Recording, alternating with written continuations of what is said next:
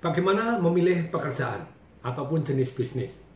Sesuatu hal yang menghasilkan uang, tentu saja ada tiga prinsip yang harus kita pilih. Nomor satu, yang menghasilkan.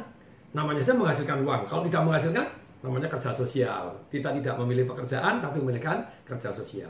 Jadi nomor satu, cari yang bisa menghasilkan gaya hidup yang Anda inginkan.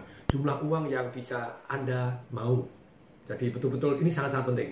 Kemudian yang nomor dua adalah yang Anda suka. Kalau Anda tidak suka, bagaimana Anda bisa tekunin gitu ya kalau ternyata tadi tidak suka. Misalnya Anda ternyata Michael Jordan itu tidak suka basket. Nah, terus gimana? Misalnya Madonna ternyata tidak suka nyanyi. Katy Perry ternyata tidak suka ngarang lagu, tidak suka nyanyi, repot juga begitu ya.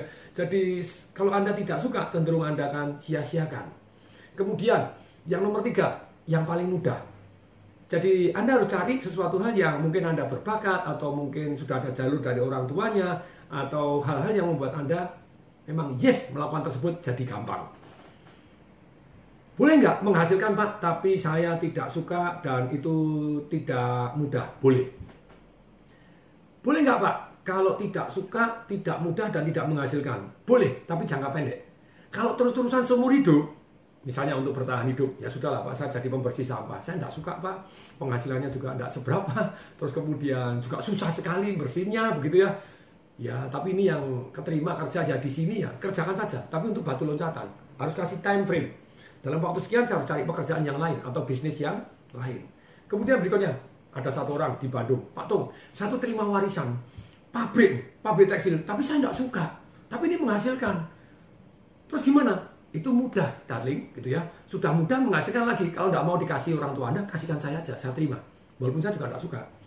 Tapi kuncinya begini loh, kalau itu menghasilkan dan mudah, walaupun Anda tidak suka, kerjakan dulu, karena itu sudah terima warisan kan mudah dan menghasilkan.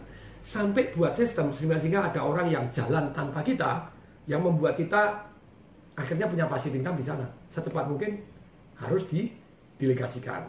Oke, jadi benar-benar pilih pekerjaan Anda yang menghasilkan nomor satu, yang kedua yang Anda suka, yang ketiga yang Anda mudah. Bagaimana supaya mudah? Supaya bisa lebih cepat sukses? Kesimpulannya sederhana. Bergaullah, belajarlah, bekerja samalah, dan mempekerjakanlah orang-orang yang jauh lebih sukses dibanding kita. Semoga bermanfaat. Saya Tung Desa Waringin mengucapkan salam dahsyat.